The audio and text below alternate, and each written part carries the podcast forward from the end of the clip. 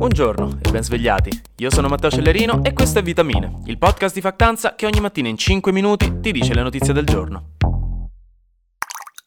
Le notizie sconvolgenti, quelle che ti cambiano il futuro, spesso avvengono nel silenzio.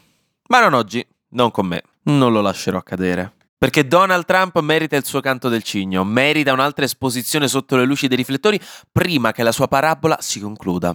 Forse, in realtà è tutto da vedere, però Donald Trump, trampino trampuccio, ha appena preso una brutta batosta nella sua strada verso la, ditta- la presidenza statunitense.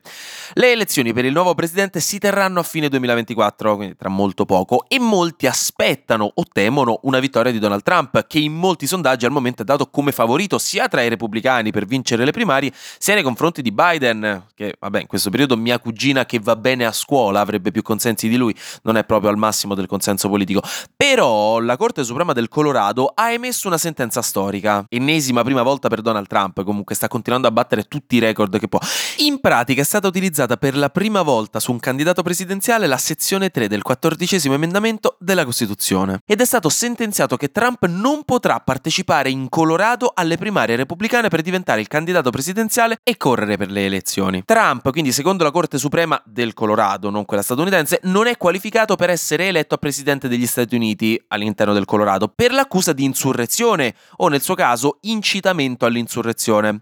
Quella legge era stata scritta ai tempi del post-guerra civile per evitare che degli ex confederati, quindi no, gli schiavisti del sud, potessero prendere il potere, ma è stata utilizzata per la prima volta oggi, dopo quel famigerato attacco a Capitol Hill del sei gennaio duemilaventuno, in cui, secondo la Corte del Colorado, Trump ha avuto un ruolo primario. Ovviamente non ci si fermerà qui, la questione arriverà chiaramente alla Corte Suprema degli Stati Uniti perché è una cosa grossa, dove la maggioranza comunque dei giudici è conservatrice, e questo è importante da sapere, e quindi si avrà una sentenza molto importante sia per queste elezioni, perché in caso Trump potrebbe non potersi più candidare e vista la deriva antidemocratica del suo seguito e della sua retorica, molti la vedono come una manna dal cielo negli Stati Uniti, nell'altro caso invece si sarà fatta una giurisprudenza storica. Sarà un processo molto interessante, se ne parlerà ancora molto presto. Non è ancora stato precisato quando la Corte Suprema potrà sentenziare su questo, quando ci si metterà eccetera eccetera, ci vorrà un po' probabilmente, però accadrà di sicuro. Staremo a vedremo con un sacco di anticipation. L'altra notizia grossa di oggi, un po' più di carattere mondiale, però raga Donald Trump ha sempre la precedenza, mi dispiace, c'è poco che possiamo farci, è che la situazione del Mar Rosso si è complicata in poco tempo. Allora, ve ne avevo parlato lunedì, ma nel Mar Rosso, per farvi un recap generale, ci sono tre cose importanti in questo momento. C'è un decimo dei commerci marittimi mondiali, tra cui un botto di petrolio e di gas naturale che ci passano attraverso con le navi. C'è lo stretto di Bab el-Mandeb, che è l'equivalente del canale di Suez ma dall'altra parte del Mar Rosso, quindi un punto strategico importantissimo attraverso cui tutte le navi devono passare per completare le rotte commerciali tra Asia ed Europa. E c'è il gruppo ribelle yemenita sciita degli Houthi. Queste tre cose hanno appena creato un mix esplosivo, perché da settimane, poco dopo l'inizio della guerra, gli Houthi dalle coste dello Yemen hanno iniziato a bombardare e attaccare diverse navi militari e commerciali, inizialmente solo quelle collegate a Israele, ma recentemente anche altre, come delle navi norvegesi e danesi commerciali. Perché lo fanno? Perché supportano Hamas, quindi stiamo parlando chiaramente della guerra tra Israele e Hamas, e gli Houthi supportano Hamas e il popolo palestinese della striscia di Gaza e vogliono creare pressione sia militare ma soprattutto diplomatica nei confronti di Israele per costringerla a terminare l'assedio e lasciare un attimo in pace il popolo della striscia. E il focus quindi non sono le navi attaccate in sé, quello che vogliono fare e che as a matter of fact stanno riuscendo a fare è bloccare i commerci mondiali, è così che possono creare pressione diplomatica su Israele. Perché come vi dicevo, per il Mar Rosso passa il dieci-dodici per cento dei commerci mondiali ogni anno, delle merci mondiali ogni anno, e se le compagnie commerciali vedono che le navi vengono attaccate, a un certo punto dicono mm, non è che mi vada molto di passare lì nello stesso modo con cui avete iniziato a cambiare strada quando vedete un gruppo di adolescenti per strada perché avete paura che vi giudichino perché non avete più diciotto anni e la cosa inizia a pesarvi. Il problema grosso è che le principali compagnie commerciali del mondo, la Cosco, la M S C, la C M A G C M, la Evergreen Marine e anche la B P, che è una delle società petrolifere più importanti del mondo, hanno proprio annunciato questo in questi giorni, cioè che interromperanno molte delle loro rotte commerciali proprio perché il Mar Rosso in questo momento non è sicuro. E questi annunci hanno già fatto calare, come riporta Bloomberg, i traffici nel Mar Rosso del trentacinque per cento, e per queste società commerciali non passare attraverso lo stretto di Bab el-Mandeb e anche quello del canale di Suez Significa che dovranno circumnavigare l'Africa come bei vecchi tempi, aggiungendo fino a dieci giorni di viaggio, alzando i costi del carburante, dell'assicurazione, con la conseguenza di una nuova possibile ondata di inflazione, che adesso è tornata a diventare un pericolo possibile. Che già i costi assicurativi per le navi sono aumentati, ma anche il prezzo del petrolio e del gas naturale e anche i preventivi per le spedizioni marittime. Quindi, in generale, non bene. L'altra notizia fresca di frigo sempre su questo discorso è che a inizio settimana gli Stati Uniti hanno annunciato, tramite il loro segretario alla difesa Lloyd Austin,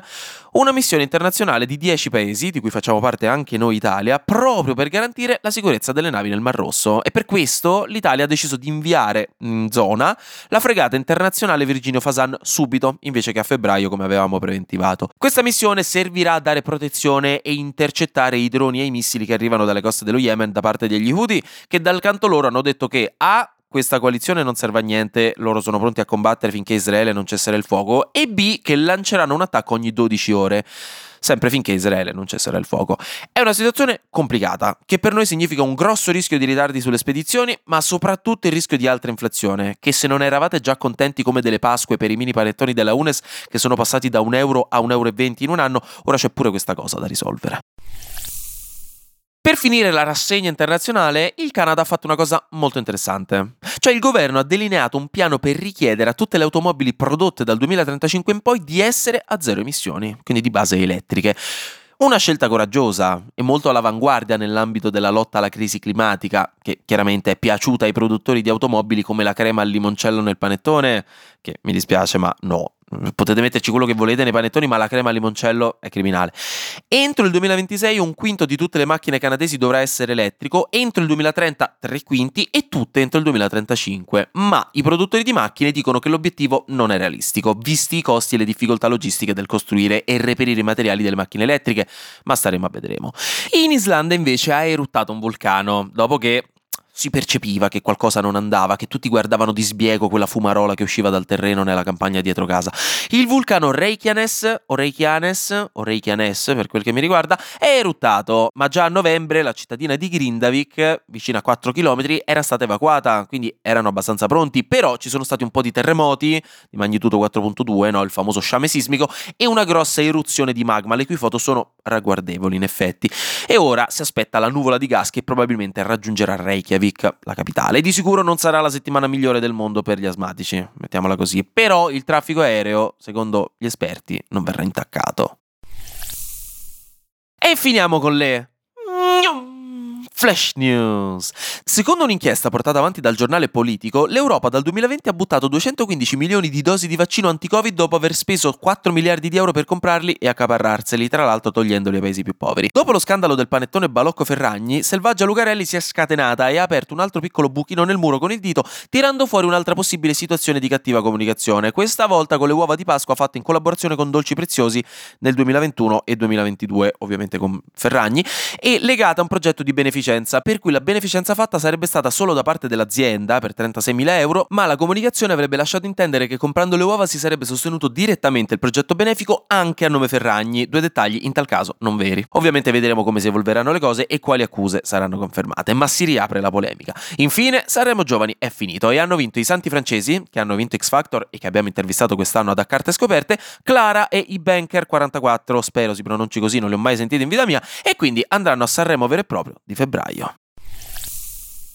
Anche oggi grazie per aver ascoltato Vitamine. Noi ci sentiamo domani, perché sarà successo di sicuro qualcosa di nuovo e io avrò ancora qualcos'altro da dirvi. Buona giornata e buon mercoledì.